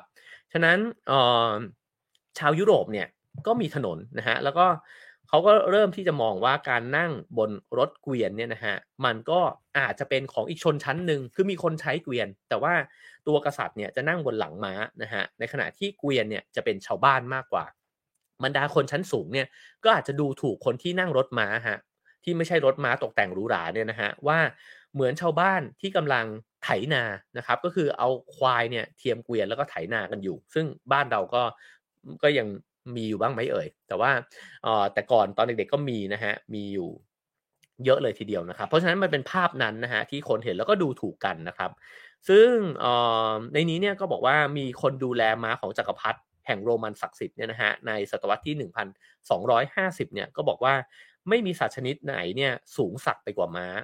เพราะด้วยม้านี่เองที่เราแบ่งแยกเจ้าชาย บุคคลสำคัญและอัศวินเนี่ยออกจากบุคคลที่ต้อยต่ำกว่า เพราะฉะนั้นคนบนหลังม้าเนี่ยเท่แล้วนะฮะแล้วก็ในในสมัยยุคที่ม้าเท่เนี่ยเกวียนเนี่ยถูกใช้ในการลงโทษนะครับก็คือบุคคลที่ถูกตัดสินลงโทษทางอาญาเนี่ยก็จะถูกเอาไปไว้บนเกวียนนะฮะอันนี้ก็เป็นภาพที่เราเห็นอยู่บ่อยๆในหนังเช่นกัน แล้วก็ลากแห่ไปตามท้องถนน เพราะฉะนั้นคนที่นั่งเกวียน ไม่เท่นะฮะบุรุษที่แท้จริงจะเป็นบุรุษได้ก็ต่อเมื่อเขาขี่ม้านะครับสำหรับสตรีเนี่ยตรงกันข้าม ถ้าสตรีไปขี่ม้าถือเป็นอนาจารเพราะนั้นอันนี้ก็น่าสนใจฮะว่าถ้าเราลองไปเดินดูภาพวาดตามพิพิธภัณฑ์ศิลปะนะครับ ก็จะเห็นว่ามีกษัตริย์ขุนนางนะฮะในการอัศวินทั้งหลายเนี่ยก็ขี่ม้ากันอยู่นะครับ น้อยมากฮะที่จะได้เห็นภาพผู้หญิงบนหลังม้านะครับ ถ้าเห็นนี่ก็น่าจะเป็นข้อยกเว้นมากๆเลยนะฮะเพราะฉะนั้นเนี่ยสำหรับสตรีชั้นสูงเนี่ยจะไม่จะไม่ไปขี่ม้ากันอยู่บนหลังม้าแบบนั้น แต่จะต้องนั่งอยู่บนรถม้าที่มีการปกปิดมิดชิดฉะนั้นจึงนำมาซึ่งการตกแต่งรถม้า แล้วก็นำมาซึ่งการมีม่านนะฮะเราจะเห็นว่าเวลาเราดูหนังย้อนยุคเนี่ยผู้หญิงที่นั่งอยู่บนรถม้าเนี่ยจะต้องแหวกม่านออกไปใช่ไหมฮะถึงจะเห็นว่าเอ๊ะข้างนอกเขามีอะไรกันนะฮะใครมายิงกับใครแถวนี้อะไรแบบนั้นนะฮะ แล้วก็สิ่งเหล่านี้เนี่ยก็เลยทำให้เกิดรถชนิดหนึ่งขึ้นมานะฮะก็คือรถที่ประดับประดาเนี่ยกันแบบเต็มที่มากๆ เพื่อส่งตัวเจ้าสาวเข้าพิธีวิวาจากนั้นก็เลยถูกนำเอาไอ้เจ้าภาพเนี้ยมาใช้ในนิยายนะฮะแฟนตาซีทั้งหลายเนี่ยเช่นเอ่อจะไปเอ่อซินเดอเรลล่าซินเดอเรลล่ามีไหมเอ่ย ใช่ใช่ไหมใช่ไหมซินเดอเรลล่านะฮะที่นั่งรถม้าไปแล้วก็ไปเต้นรำกับเจ้าชาย แล้วก็ต้องรีบกลับมาก่อนอะไรแบบนี้นะฮะเจ้าชายกับเจ้าหญิงเนี่ยอัศวินตกหลุมรักเจ้าหญิงนะฮะก็อยู่บนภาพลักษณ์เหล่านี้นะครับฉะนั้นเนี่ยหลังจากที่คิดค้นวงล้อมาประมาณ 5,000 กว่าปีนะครับการใช้งานก็ไม่ได้แพร่หลายไปไหนเลยนะฮะแอฟริกาเหนือตะวันออกกลางทั้งหลายเนี่ยทอดทิ้งล้อไปเลยนะฮะแล้วก็บรรดานักเล่านักเดินทางทั้งหลายเนี่ยจนกระทั่งถึงศตวรรษที่ 18 นะครับ ในโลกอาหรับเนี่ยไม่มีการกล่าวถึงล้อนะฮะไม่มีการกล่าวถึงรถที่มีล้อนะครับแต่ว่าในทศวรรษในทศวรรษที่ศตวรรษที่ 16นะฮะทัศนคติชาวยุโรปเนี่ยเริ่มเปลี่ยนไปกับยานพาหนะที่มีล้อนะครับแล้วก็อาจจะเปลี่ยนไปในระดับที่มีการปฏิวัติเลยทีเดียวนะฮะเมื่อเกิดสิ่งหนึ่งขึ้นก็คือรถโคชนะฮะรถโคชเนี่ยมาจากคำว่าโคชีนะฮะอ่อแล้วก็ตัวที่สะกดว่า K O C S เนี่ยซึ่งเขาออกเสียงว่าโคชเนี่ยนะฮะ ปรากฏว่าเป็นชื่อหมู่บ้านหนึ่งในฮังการีนะครับแล้วก็เกิดขึ้นเนี่ยจากถนนนะฮะที่แล่นจากเมืองบูดาเนี่ยไปที่เวียนนานะฮะตัวโคชแล้วก็โคชีเนี่ยนะฮะก็เกิดขึ้นมาเป็นรถโดยสารชนิดหนึ่ง ซึ่งได้รับการยอมรับเนี่ยจากผู้ชายบุรุษนะฮะสถานะสูงก่อนนะฮะ ก็พวกเขาเนี่ยเลิกรังเกียจยานพาหนะที่มีล้อก็คือ แต่ก่อนต้องขี่ม้าใช่ไหมครับ แต่ว่าไม่เอาละก็ฉันเนี่ยมานั่งในรถที่มีล้อเนี่ยได้นะครับ ปัจจัยคืออะไร ก็เพราะว่ารถโคชเนี่ยมันถูกคิดค้นขึ้นมาใหม่ทำให้ตัวมันเนี่ยมีน้ำหนักเบา มันเพิ่มความเร็วได้นะฮะเมื่อเทียบกับรถไอ้เจ้ารถสี่ล้อแบบเดิมเนี่ยนะฮะ แล้วมันก็เริ่มถูกเอามาใช้เนี่ยในกองทัพนะครับนายพลฮังการีเนี่ยมีการมีกลยุทธ์แบบหนึ่งก็คือว่าจัดเอาไอ้เจ้าเกวียนลากหรือรถล้อเนี่ยนะฮะลากกันเป็นหมู่คณะ แล้วก็บรรทุกไอ้เจ้าปืนใหญ่เนี่ยลงไปกับล้อนี้ด้วยนะฮะก็เลยเหมือนมีป้อมเคลื่อนที่เนี่ยที่จะบุกยึดค่าศึกหรือว่าต้านค่าศึกเนี่ยได้นะครับ ก็พอมันถูกเอาไปใช้กับสงครามเนี่ยมันก็เลยกลายเป็นว่าอ้าวไอ้รถที่มีล้อเนี่ยมันกลับมาเท่อีกแล้วนะฮะจากที่ รถที่เคยมีล้อที่ทำสงครามแล้วมันแพ้ไปเนี่ยนะฮะก็เริ่มที่กลายมาเป็นความเท่ขึ้นแล้วสิ่งที่กลับด้านกันฮะก็คือว่าอัศวินบนหลังม้าก็เลยกลายเป็นของตกยุคไปในทันทีนะฮะจากนั้นเนี่ยในปี 1560 นะฮะเขาบอกว่าอย่างเมืองแอนต์เวิร์ปเนี่ยนะฮะซึ่งก็เบลเยียมในปัจจุบันเนี่ยนะฮะ ก็เริ่มรุ่งเรืองขึ้นแล้วก็เป็นศูนย์กลางการการเงินในยุโรปนะครับก็มีรถโคชเนี่ยถึง 500 คันด้วยกัน รถโคชเริ่มค่อยๆ กลายไปเป็นของขวัญหรูหราที่บรรดากษัตริย์เนี่ยมอบให้กันนะฮะจำไม่ได้ว่าเคยไปพิพิธภัณฑ์ที่ไหน ไม่แน่ใจว่ารัสเซียหรือเปล่านะฮะมีห้องที่แสดงรถรถไอ้เจ้ารถที่กษัตริย์มอบให้กันเนี่ย เป็นห้องเลยนะฮะแล้วก็มาอ่านหนังสือเล่มนี้ก็เลยเข้าใจว่าอ๋อมันเป็นประเพณีนิยมแบบหนึ่งเลยนะฮะที่กษัตริย์ก็จะส่งรถประดับประดาสวยๆเนี่ยให้กันและกันนะครับรถโค้ชก็เลยเริ่มกลายเป็นเครื่องแสดงสถานะนะฮะว่าการนั่งโค้ชเนี่ยมันเป็นความเท่ความหรูหรานะฮะเริ่มกลายเป็นกิจกรรมพักผ่อนหย่อนใจ สิ่งนี้ก็เปลี่ยนแปลงไปอีกเช่นกันนะฮะพอมันมีการนั่งรถโค้ชเกิดขึ้นเนี่ยก็เลยเริ่มที่จะมี เริ่มที่จะมีกิจกรรมในการนั่งรถชชมสวน เพราะฉะนั้นเนี่ยสวนที่เราเห็นเนี่ยนะฮะในยุคสมัยปัจจุบัน ซึ่งเชื่อมโยงมาจากอดีตเนี่ยก็มีเลนเนี่ยที่มันพร้อมที่จะเอารถโค้ชเนี่ยขับเข้าไปนะฮะหรือว่าบังคับรถโค้ชเนี่ยเข้าไปชมสวนเนี่ยได้ด้วยนะฮะเพราะฉะนั้นเนี่ยมันก็จะมีคนที่สามารถครอบครองรถได้ก็เหมือนยุคปัจจุบันนะฮะว่าใครมีตังก็ได้มีรถนะฮะ แต่คนที่ไม่มีเนี่ยก็เช่ารถได้นะฮะเพราะฉะนั้นเนี่ยสิ่งนี้ค่อยๆ เกิดขึ้นแพร่หลายมากขึ้นนะครับ เริ่มเกิดขึ้นในลอนดอนนะฮะแล้วก็ที่ลอนดอนเนี่ยประมาณศตวรรษที่ 17 ต้นๆ เนี่ยก็มีการจราจรเริ่มติดขัดนะครับ แล้วก็เริ่มมีการจัดตั้งบริการรถโค้ชเนี่ยสำหรับการเดินการเดินทางระยะไกล ก็คนไม่ได้มีไม่ได้เป็นเจ้าของรถแบบนี้กันทุกคนนะฮะเพราะฉะนั้นคนที่อยากเดินทางไกลเนี่ยก็สามารถจ่ายเงิน แล้วก็รถก็จะหยุดทุกๆ 10ไมล์นะฮะไอ้เจ้า 10ไมล์นี้เนี่ยก็ให้ผู้ผู้โดยสารได้ยืดเส้นยืดสาย แล้วก็ให้ม้าได้เปลี่ยนตัวกันด้วยนะครับก็เลยเกิดเป็น stage coach นะฮะหรือว่ารถที่วิ่งเป็นช่วงๆเนี่ยเกิดขึ้นมานะครับปรากฏว่าไอ้เจ้ารถ stage coach เนี่ยก็โดนคอมเมนต์นะฮะจากบรรดาผู้คนบางส่วนเนี่ยบอกว่ามันทำให้คนเนี่ยขี้เกียจนะครับเพราะว่าเดินทางแค่ไม่กี่ไมล์เนี่ยก็ไม่ยอมที่จะใช้ม้าเนี่ยควบม้าไปด้วยตัวเองนะฮะ แต่ว่ามันก็ถกเถียงกันอยู่แบบนี้เนี่ยไปเรื่อยๆนะครับคราวนี้รถโค้ชก็เริ่มกลายมาเป็นสัญลักษณ์ของความมั่งคั่งนะฮะแล้วก็คู่มือมารยาทฉบับฝรั่งเศสเนี่ยในปี 1640 เนี่ยมีการระบุไว้ในคำถามแรกเลยนะฮะว่าให้คนในวงสังคมชั้นสูงเนี่ยต้องถามกัน นั่นก็คือเวลาเจอกันให้ถามว่า คุณมีรถโค้ชเป็นของตัวเองหรือเปล่า คือถ้ามีคบกันได้นะฮะถ้าไม่มีก็อืมอาจจะคนเป็นคนคนละชนชั้นกันนะครับ คราวนี้มาถึงหัวข้อนะครับผมอาจจะเลยเลยบิกประมาณสักห้านาที หรือประมาณสิบนาทีนะครับ ที่หัวข้อที่เขาแปลบอกว่าอำมาตย์อยู่ซ้ายประชาธิปไตยอยู่ขวานะฮะก็คือว่าการออกแบบอาคารเนี่ยมันก็เปลี่ยนแปลงไป ให้สอดคล้องกับการใช้รถโคชเนี่ยเพิ่มมากขึ้นนะครับเริ่มส่งผลกับการวางผังเมืองเนี่ยเพิ่มมากขึ้นด้วย ถามว่าอะไร ถามว่าอ่ามันเปลี่ยนแปลงในลักษณะไหนนะฮะก็คือว่าตอนที่เราใช้ม้าเนี่ย ม้าเนี่ยมันขี่ไปได้หมดนะฮะมันบังคับง่ายเลี้ยวซ้ายเลี้ยวขวาได้ เพราะฉะนั้นเนี่ยเส้นทางบนถนนเนี่ยมันจะเป็นยังไงก็ได้ แต่พอมันใช้รถแล้วเนี่ยรถมันบังคับยากนะฮะฉะนั้นถนนต้องตรงนะฮะเส้นทางในการวางผังเมืองเนี่ยมันเปลี่ยนไป มันต้องเป็นแนวตรงมากขึ้นเพราะฉะนั้นเมืองในแบบที่เราเห็นกันอยู่เนี่ยมันก็เริ่มต้นมาตั้งแต่ศตวรรษที่ 17 นะฮะ16 17เนี่ยที่จะขีดเส้นตรงเนี่ยให้กับเมืองมากขึ้นนะครับแล้วก็ถนนที่กว้างขวางเนี่ยมันจะตัดเข้าสู่ใจกลางเมืองเลยนะฮะมันมีการจัดการก็คือกำจัดไอ้พวกตรอกซอยแคบๆเนี่ยออกไปได้เยอะเลยนะฮะ ถามว่ามันก็มีข้อดีของมันในฐานะของผู้ปกครองอยู่ด้วยก็คือบรรดาโจรที่จะซ่องสุมนะฮะคอยดักยิงกันเนี่ยตามซอยเล็ก ๆ เนี่ยก็เป็นไปได้ยากขึ้น นะฮะจริงๆแล้วในประวัติเนี่ยมันก็มีเรื่องของการดักทำร้ายกันเนี่ยกับบรรดาพวกผู้คนที่เป็นผู้นำเนี่ยเยอะแยะเลยใช่ไหมฮะถ้าเกิดแต่ก่อนเนี่ยคุณอยู่ในซอยเล็กๆเนี่ยคุณก็โดนง่ายนะฮะในถนนที่มันโล่งมากขึ้น ก็อาจจะเกิดสิ่งเหล่านี้ได้ยากขึ้นนะครับสวนเมื่อกี้พูดไปแล้วนะฮะก็เศรษฐีทั้งหลายเนี่ยก็ไปโอดอวกันเอ่ออวดโอกันในสวนนะฮะก็เอารถหรูๆของตัวเองเนี่ยไปขับกันนะครับ แล้วก็ มันก็เกิดสิ่งหนึ่งขึ้นนะเขาบอกว่ามันก็เกิดความเปลี่ยนแปลงในลักษณะนี้เนี่ยในหลาย ๆ ที่นะฮะตั้งแต่ในมาดริดนะฮะในโรมแล้วก็ในลอนดอนนะฮะลอนดอนก็คือไฮพาร์คนั่นเองนะฮะแล้วก็เกิดคำว่ากูขึ้นนะฮะกูเนี่ยเป็นอ๋อผมว่าน่าจะเป็นภาษาฝรั่งเศสนะฮะซึ่งก็ถูกนำมาใช้ในความหมายของพื้นที่เหล่านี้ แล้วก็พิธีในการขับรถม้าเวียนไปเรื่อย ๆ ในช่วงเวลาจำเพาะเวลาหนึ่งนะฮะกูที่ไฮพาร์คเนี่ยก็แตกต่างจากกูในปารีสในปารีสนะฮะเพราะว่า ออในปารีสเนี่ยสามารถใช้รถเช่าได้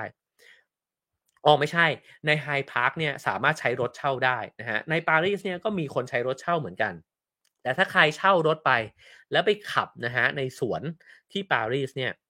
จะถูกบรรดาชนชั้นสูงเนี่ยเป่าปากนะครับด้วยความแบบว่าล้อเลียนนะฮะจนกระทั่งเอ่อจนกระทั่งคุณคุณต้องขับรถเนี่ยหนีออกไปอะด้วยความอัปยศอดสูที่คุณรู้สึกเองเนี่ยนะฮะ เพราะฉะนั้นเนี่ยออการที่กูเนี่ยเปิดกว้างนะฮะสำหรับทุกคนเนี่ยก็ต้องมีกฎเกณฑ์บางอย่างนะครับ ก็เลยต้องมีการตกลงกันครับว่าพอรถมันเยอะขนาดนี้เนี่ยเราจะขับรถชิดซ้ายหรือชิดขวากันดี อันนี้ก็นำมาซึ่งคำถามนะฮะว่าเออทุกวันนี้เนี่ยทำไมบางประเทศขับชิดซ้าย บางประเทศขับชิดขวานะฮะเขาบอกว่าการจราจรในยุโรปเนี่ยมันก็เกิด ความเปลี่ยนแปลงขึ้นนะฮะเยอะนะฮะเพราะฉะนั้นเนี่ยเขาบอกว่าถ้าเกิดเรามองกันดูเนี่ยตามธรรมชาติมนุษย์เนี่ยเราน่าจะขับชิดขวาเนี่ยกันเป็นโดยธรรมชาติเพราะมนุษย์ส่วนใหญ่เนี่ยถนัดขวาใช่ไหมฮะก็เหมือนกับในยุคโรมันนะครับเอ่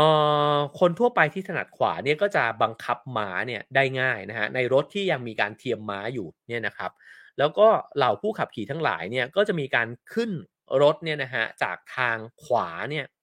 ของ อของตัวรถนะฮะแล้วก็ในตัวไอตัวม้าเนี่ยนะฮะก็จะขับอยู่ทางด้านเอ่อตัวตัวรถทั้งหมดเนี่ยก็จะขับอยู่ทางด้านซ้ายของถนนนะฮะ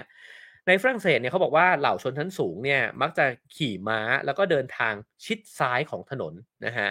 ก็คืออ๋อตอนแรกเนี่ยเริ่มต้นจากชิดซ้ายก่อนนะครับ แล้วก็คนอื่นๆที่เดินทางอยู่ ไม่ว่าคุณจะลากรถมาหรือคุณจะเดินด้วยเท้าเนี่ย ก็ไปอยู่ด้านขวานะฮะเริ่มต้นฝรั่งเศสก่อนนะฮะฝรั่งเศสเนี่ยเริ่มจากชนชั้นสูงขับชิดซ้ายก่อนนะฮะทีนี้พอมาถึงช่วงปฏิวัติฝรั่งเศส ชนชั้นสูงเนี่ยไม่อยากจะเป็นชนชั้นสูงเดี๋ยวโดนกิโยตินใช่ไหมฮะเพราะฉะนั้นเขาก็เลยทำเนียนๆนะฮะแล้วก็เปลี่ยนไปขับรถเนี่ยอยู่ในทางด้านขวาแทนอ่าอันนี้เป็นความเปลี่ยนแปลงนะครับจากซ้ายไปเป็นขวาแล้วนะฮะ แล้วก็กฎหมายเนี่ยก็เริ่มออกมานะฮะว่าให้มีการขับ ในฝรั่งเศสเนี่ยที่ด้านขวาเสมอนะฮะถูกเกิดขึ้นเนี่ยในปี 1794 นะฮะในช่วงหลังจากที่นโปเลียนโบนาปาร์ตเนี่ยขึ้นมามีอำนาจแล้วก็พิชิตทวีปยุโรปนะฮะพอไปพิชิตทวีปยุโรปเสร็จแล้วเนี่ยก็เอากฎหมายฉบับนี้เนี่ยแพร่กระจายต่อไป เพราะฉะนั้นเนี่ยประเทศที่ถูกนโปเลียนยึดครองได้เนี่ยนะฮะหลายประเทศก็เลยมาขับรถชิดขวากันนะฮะ แต่ในประเทศที่นโปเลียนไม่สามารถบุกยึดได้เนี่ยนะฮะ เช่นในอังกฤษในโปรตุเกสแล้วก็ในสวีเดนเนี่ยก็ยังคงทำตามขับรถแบบเดิมนะครับ ซึ่งโปรตุเกสและสวีเดนเนี่ยเปลี่ยนมาเป็นขับชิดขวาเนี่ยในศตวรรษที่ 20 นะฮะส่วนอังกฤษแล้วก็อาณานิคมทั้งหลายเนี่ยก็ยังคงคุ้นเคยกับการขับรถชิดซ้ายอยู่นะฮะส่วนในอเมริกาเนี่ยมีนิยมขับชิดขวาเนี่ยมากกว่านะครับ แล้วก็ แต่ว่าก็ต้องรอไปจนถึงปี 1804 นะฮะที่ที่นิวยอร์กเนี่ยเริ่มต้นก่อนเลย โดยที่ออกกฎข้อกำหนดขึ้นมานะฮะว่าให้ขับรถชิดขวากันนะครับหลังจากนั้นเนี่ยมณฑลมลรัฐอื่นๆเนี่ยก็ค่อย ๆ เปลี่ยนแปลงไปนะฮะซึ่งเขาบอกว่าสิ่งเหล่านี้เนี่ยมันก็เกิดขึ้นเนี่ยของมันนะฮะในเส้นทางของประวัติศาสตร์นะครับ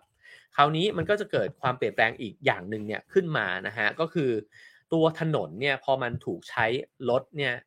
ที่มันมีล้อมีล้อเนี่ยเพิ่มมากขึ้นนะฮะถนนก็ต้องได้รับการปรับปรุงเช่นกัน แต่ก่อนเนี่ยในสมัยโรมันเนี่ยนะฮะการวางหินเนี่ยมันจะเป็นการวางหินก้อนใหญ่นะฮะเอาไว้เนี่ยบนฐานล่างที่เป็นหินก้อนเล็กนะครับ คือเราก็จะเห็นว่าแผ่นหินเนี่ยมันใหญ่นะฮะแต่ในขณะเดียวกันเราก็จะเห็นว่าไอ้เจ้าแผ่นหินของโรมันโบราณเนี่ยมันก็แตกกันไปเยอะ เพราะว่าหินก้อนเล็กที่มันรองรับเนี่ยมันอาจจะรองรับน้ำหนักเนี่ยได้ไม่ดีนะฮะพอถูก รถที่มันมีล้อใหญ่ ๆ เนี่ยบิดบดขยี้ไปเนี่ยมันก็แตกนะฮะเพราะฉะนั้นเนี่ยวิธีการสร้างถนนมันก็เลยเปลี่ยนไป โดยการที่เอ่อทำให้เอ่อเอาหินเนี่ยนะฮะโอเคกลับด้านการขออภัยนะคือในสมัยโรมันเนี่ยมีการเอาหินก้อนเล็กนะฮะมาวางไว้ข้างบนหินก้อนใหญ่โอเค ซึ่งมันก็ทำให้เวลาใช้ล้อรถเนี่ยนะฮะมันมันเคลื่อนที่ไปได้ยากกว่า เพราะว่ามันครุขระนะฮะก็เลยมีการเอาหินก้อนใหญ่เนี่ย มาไว้ก่อน เออผมขอขอโทษนะครับ ผมสับสนเอ่อถูกต้องแล้วนะฮะก็คือเอาหินก้อนใหญ่เนี่ยมาไว้ข้างล่างก่อน แล้วก็เอาหินก้อนเล็กเนี่ย ไปไว้ข้างบนอีกที เอาใหม่นะฮะ ผมขออภัยด้วย ก็คือในยุคใหม่เนี่ย ผมเล่าครั้งแรกถูกแล้วนะฮะเข้าใจครั้งแรกถูกแล้ว โรมันเนี่ยเอาหินก้อนใหญ่มาวางก่อน มาไว้ข้างบนนะฮะแต่ว่าถนนยุคใหม่เนี่ย มีก้อนเล็กมาอยู่ข้างบนแทนนะครับ ก็มันช่วยรับน้ำหนักได้ดีกว่า แต่ในขณะเดียวกันเนี่ยมันก็สร้างความเเดือดร้อนตรงที่ว่าไอ้ล้อรถเนี่ยมันมันเคลื่อนที่ไปยากนะฮะเพราะว่าหินก้อนเล็กๆเนี่ยมันก็กอแกกกอแกกกอแกกกอแกกแบบนี้นะฮะเพราะฉะนั้นก็เลยเกิดการเปลี่ยนแปลงอีกอีกครั้งหนึ่งที่จอห์นแม็กอาดัมนะฮะวิศวกรชาวสกอตเนี่ยเสนอนะฮะบอกว่าถ้าเกิดว่าเราปูพื้นถนนเนี่ยด้วยหินที่มันไม่กลม คือเอาหินเกล็ดๆเนี่ยนะฮะที่เป็นก้อนกรวดคมๆเนี่ย แทนหินก้อนกรวดกลมๆแต่ก่อนที่ชอบใช้กันแต่ก่อนเราชอบใช้หินกลมๆนะฮะเอามาวางอัดแน่นกัน แล้วก็ให้ยานพาหนะเนี่ยบดไปนะครับเขาบอกว่ามัน work กว่า ซึ่งจริงมันก็ work กว่าจริงๆ เพราะว่าพอรถมันบดไปเรื่อยๆเนี่ยไอ้เจ้าหินเหลี่ยมๆเนี่ยนะฮะมันค่อยๆเคลื่อนเข้าหากันครับ แล้วก็เกิดเป็นสิ่งที่มันแน่นขึ้น แล้วก็เรียบขึ้นเนี่ยขึ้นมานะฮะสิ่งนี้เนี่ยก็ค่อยๆ ถูกพัฒนาขึ้นมานะครับ แล้วก็ถูกจดลิขสิทธิ์นะครับ เอ่อให้กลายมาเป็นยางมาตอย ก็คือในปี 1902เนี่ยก็เกิดการจดลิขสิทธิ์ยางมาตอยเนี่ยขึ้นนะครับจากนั้นเนี่ยรถก็จะทำความเร็วเนี่ยได้มากขึ้นนะครับรถถูกออกแบบให้เป็นรถโคชที่ดีขึ้นอีกนะฮะระยะทางที่เคยเดินทางจากลอนดอนไปที่เคมบริดจ์เนี่ยเคยใช้เวลา 2 วัน ลดลงเหลือแค่ 7 ชั่วโมงเท่านั้นเองนะครับ เอานี้มาถึงประเด็นสุดท้ายนะครับก็คือเรื่องของประชาธิปไตยบนวงล้อนะฮะเขาบอกว่าในปารีสในศตวรรษที่ 17นะฮะก็มีผู้ประกอบการคนหนึ่งนะฮะซึ่งมีผู้ที่อยู่เบื้องหลังแนวความคิดนี้เนี่ยก็คือนักคณิตศาสตร์ แล้วก็นักปรัชญาชาวฝรั่งเศส ชื่อดังคนหนึ่งก็คือเบสปาสกาลนะฮะซึ่งเราก็เคยได้ยินชื่อกันเนี่ยนะฮะเป็นคนที่คิดขึ้นมานะครับว่าเขาอยากจะทำรถเนี่ยที่มันพาผู้คนจำนวนมากเนี่ย เคลื่อนที่ไปบนถนนเนี่ยได้ด้วยนะฮะแล้วก็ได้รับเอกสิทธิ์จากพระเจ้าหลุยที่ 14 นะฮะ มีการระดมทุนเนี่ยจากบรรดาชนชั้นสูงทั้งหลายนะครับ แล้วก็เกิดรถโคช5เพนนีเนี่ยขึ้นมานะฮะ จากนั้นเนี่ยออพอมันมีรถเนี่ยโดยสารขึ้นมานะครับ แล้วก็มีคนเนี่ยไปนั่งเยอะขึ้นนะฮะเขาก็บอกว่าคนชั้นสูงทั้งหลายเนี่ยก็เริ่มที่จะเหมือนกับ ระแวงแล้วก็หงุดหงิดนะฮะว่า เออไอรถคันเดียวกันนี้เนี่ยมันเป็นที่ปะปนกันของคนต่างชนชั้นหรือเปล่า ไม่อยากให้คนที่ชนชั้นต่ำกว่าตัวเองเนี่ยขึ้นมานั่งรถคันเดียวกันนะฮะไอรถชนิดนี้ที่มันอ๋อเป็นรถที่กึ่งสาธารณะก็คือสาธารณะเนี่ยแหละนะฮะมันก็เลยไม่ค่อย work แล้วก็เลยถูกลดความนิยมลงไปนะครับ แล้วก็ปิดตัวไปในปี 1675 นะครับ มันถูกมาฟื้นฟื้นขึ้นมาใหม่เนี่ยอีกครั้งหนึ่งในปี 1820 พอการปกครองเนี่ยมันเปลี่ยนแปลงไปใช่ไหมฮะ ในฝรั่งเศสนั่นแหละนะครับ มีคนชื่อว่า Stanislas Baudry นะครับ เป็นชาวฝรั่งเศสเนี่ยเสนอนะฮะว่าจะสร้างรถเนี่ยรถม้าเนี่ยนะฮะให้โดยสารฟรีครับ โดยที่ลากไปสู่ใจกลางเมืองนะครับ ก็หวังว่าจะได้เงินจากอะไร ให้คนเนี่ยได้ใช้ห้องน้ำของเขานะครับ แล้วก็พอ นั่งรถม้าไป แล้วก็ไปจอดตรงนี้ พอไปถึงณจุดหมายแล้วเนี่ยก็ไปอาบน้ำแล้วก็จ่ายตังค์แต่ส่วนในเรื่องของการเดินทางเนี่ยเขาให้บริการฟรีนะครับ ปรากฏว่าเขาไปสังเกตฮะว่ามีคนจำนวนมากเลยเนี่ยที่มาใช้บริการรถม้าของเขาเนี่ยแต่ไม่อาบน้ำก็ทำให้ไม่ได้เงินนะฮะแล้วก็เลยคิดว่าเฮ้ยแต่มันมีคนต้องการใช้รถเยอะเหมือนกันวะเพราะฉะนั้นก็เลยคิดว่างั้นเปลี่ยนบริการฮะมาเป็นบริการขนส่งแทนนี่เริ่มต้นนะฮะการขนส่งสาธารณะขึ้นเนี่ย ในประมาณปี 1820 นี่เองนะครับแล้วก็สร้างรถที่มันใหญ่ขึ้น จุผู้โดยสารได้ 16 คนนะครับแล้วก็เล่นไปบนเส้นทางที่กำหนดเอาไว้แล้วนะฮะมีจุดแวะพักนะครับ แล้วก็ปรากฏว่าบริการนี้เนี่ยโอ้โหฮิตมากได้กำไรในทันทีนะครับจนกระทั่งเกิดรถโดยสารที่ใหญ่กว่ารถม้าธรรมดาขึ้นมานะฮะเรียกว่าออมนิบัสซึ่งออมนิบัสเนี่ยก็แปลว่าสำหรับทุกคนนะฮะปรากฏว่าออมนิบัสก็เกิดขึ้นเกิด คู่แข่งทางธุรกิจเนี่ยขึ้นมาอีกเยอะเลยนะฮะภายใน 2 ปีเท่านั้นเองเนี่ยก็มีรถเวียนที่เป็นแบบออมนิบัสเนี่ยเกิดขึ้นเนี่ยถึง 10เอ่อ10 เจ้านะฮะแล้วก็มี 264 คันเนี่ยที่ใช้งานอยู่ในเมือง พอมันฮิตเมืองอื่นก็เริ่มเอาไปใช้นะครับในลอนดอนเกิดขึ้นในปี 1829 นะฮะ มีรถที่บรรจุผู้โดยสารได้ 20 คนนะครับแล้วก็ทำให้การขนส่งแบบสาธารณะนะฮะผู้คนทั่วๆไปที่ไม่ใช่ชนชั้นสูงเนี่ยก็เดินทางด้วยรถที่มีล้อเนี่ยได้มากขึ้นนะฮะการหมุนเวียนที่มากขึ้นของผู้คนนะฮะก็ทำให้รถเนี่ยเพิ่มมากขึ้นอีกนะฮะในปี 1832 เนี่ยรถก็เพิ่มขึ้นไปเป็น 620 คันนะฮะออมนิบัสแพร่ไปสู่นิวยอร์กนะฮะในปี 1838 นะครับแล้วก็กลายเป็นว่า ในนี้เนี่ยก็เขียนบอกว่าออมนิบัสก็เลยกลายมาเป็นรถสำหรับทุกคนเนี่ยสมชื่อนะฮะทำให้มันกลายเป็นสัญลักษณ์ของประชาธิปไตยนะฮะเพราะว่าคนที่ไปนั่งรถเหล่านี้เนี่ยก็มักจะเป็นคนชั้นกลางนะฮะแต่บางเมืองเนี่ยก็มีการจ่ายเงินอุดหนุนนะฮะเพื่อให้คนที่ยากจนมากๆ แล้วก็ไม่มีตังค์โดยสารรถเนี่ยได้ขึ้นไปโดยสารรถชนิดนี้เนี่ยด้วยได้นะฮะมีนักวิจารณ์ชาวฝรั่งเศสคนหนึ่งในศตวรรษที่ 19เนี่ยก็บอกว่า รถเวียนที่เป็นออมนิบัสแบบนี้เนี่ยเป็นสถานะเป็นสิ่งที่แสดงสถานะของความเท่าเทียมกันของผู้คนนะฮะแล้วก็นักสังเกตการอีกคนหนึ่งที่นิวยอร์กเนี่ยก็บอกว่ามันเป็นวิธีที่ผู้คนต่างชนชั้นกันเนี่ยสามารถที่จะมาอยู่ในที่เดียวกันได้ ใช้บริการรถเวียนคันเดียวกันได้นะครับ ก็นับตั้งแต่ล้อนะฮะมาจนกระทั่งถึงล้อเกวียนนะครับมาจนกระทั่งถึงรถม้าศึกนะฮะรถโคช ที่หรูหรานะครับจนกระทั่งมาถึงรถออมนิบัสแบบนี้นะฮะก็จะเห็นว่าโลกก็ค่อยๆหมุนไปนะฮะสู่สถานะที่เท่าเทียมกันมากขึ้นด้วยนะครับ ก็ถ้าวางเทียบเคียงไปกับไทม์ไลน์ของประวัติศาสตร์ก็อาจจะเห็นชัดขึ้นไปอีกว่า การเมืองการปกครองที่เปลี่ยนแปลงไป ก็นำมาซึ่งวิธีคิดนะครับ แล้วก็นำมาซึ่งฐานะที่ดีขึ้นเนี่ยของผู้คนนะฮะที่มันมีการเกลี่ยรายได้เนี่ยออกไปมากขึ้นนะครับ แล้วก็นำมาซึ่งการให้บริการ ของอระบบขนส่งสาธารณะเนี่ยที่เปลี่ยนแปลงไปนะฮะนำมาซึ่งวิธีการคมนาคมขนส่งที่เปลี่ยนแปลงไปด้วยเช่นกัน ทีนี้เนี่ยพอไปถึงศตวรรษที่ 19เนี่ยไอ้เจ้ายานพาหนะที่มีล้อเนี่ยมันจะมากขึ้นไปเรื่อยๆนะฮะแล้วก็ไปประกบกับช่วงต้นที่ผมพูดไว้ ในตอนเกริ่นบทนำของหนังสือเล่มนี้ว่า พอรถมันเยอะมากรถที่ลากลากไปด้วยม้าเนี่ยนะฮะมันเยอะมากขึ้นเรื่อยๆเนี่ย มันก็เกิดปัญหาใหม่ขึ้นมาอีกคือขี้ม้าเต็มบ้านเต็มเมืองไปหมด เกิดปัญหาด้านสาธารณสุขนะฮะเกิดปัญหาในเรื่องของเสียงดังมลพิษทั้งทางอากาศทางเสียงนะครับ แล้วมันก็ค่อยๆ กลายมาเป็นรถยนต์ แล้วกลายมาเป็นวัฒนธรรมรถยนต์ กลายมาเป็นถนนที่กินพื้นที่ของโลกไปเป็นจำนวนมาก กลายมาเป็นรถยนต์ที่จอดนิ่งๆ โดยไม่ได้ใช้งาน อยู่ไม่รู้กี่ล้านคันในโลกใบนี้นะครับ กลายมาเป็นปัญหาใหม่ ทางด้านสิ่งแวดล้อมนะครับ แล้วก็ปัญหาก็เกิดจากการเปลี่ยนแปลงไปเรื่อยๆเนี่ยของวิธีการขนส่ง แล้วก็ไอ้เจ้าล้อที่มันเกิดขึ้นเนี่ยมันก็เปลี่ยนโลกเราไปในแบบที่เรานึกไม่ถึงเลยทีเดียวนะฮะเพราะฉะนั้นออผมว่าวันนี้ออน่าจะสนุกกันนะครับ แล้วก็ผมเล่าเองสนุกมากนะฮะก็ถ้าชอบก็พิมพ์ตัว Y เข้ามาได้นะฮะอาจจะหยิบเอาบางช่วงของประวัติศาสตร์เนี่ยเข้ามาเล่าสู่กันฟังอีกนะฮะว่าก่อนที่จะเกิดรถยนต์หรือพอเกิดรถยนต์ขึ้นแล้วเนี่ย โลกมันเปลี่ยนไปยังไง รถยนต์นี่มันเปลี่ยนโลกไปยังไงบ้างนะครับ ถ้าชอบก็พิมพ์ Y กันเข้ามาได้เยอะๆนะฮะ แล้วก็ให้คะแนนความพึงพอใจได้เช่นเคยครับ 5 4 3 2 1 0 นะครับผม แล้วก็ให้การสนับสนุนรายการของเราได้นะครับ ตามเบอร์บัญชีและ QR code ที่ปรากฏอยู่บนหน้าจอนะครับผม ถ้าสนใจก็ชวนไปซื้อหนังสือเล่มนี้มาอ่านกันนะครับ หนังสือเล่มนี้สนุกมากนะฮะ A brief, A brief History of Motion นะครับ หรือภาษาไทยตั้งชื่อว่ายานยนต์วิวัฒนะครับ โดยทอมสแตนเดชนะครับแล้วก็พี่ธิดาจงนีรามัยสถิตนะฮะเป็นผู้แปลนะครับสำนักพิมพ์ยิปซีนะครับก็ไปซื้อกันได้ที่งานหนังสือที่ศูนย์ประชุมแห่งชาติศิริกิตนะครับผมโอเคครับ ขอบคุณทุกท่านเลยนะฮะที่ฟังกันมาถึงตอนนี้นะครับ ก็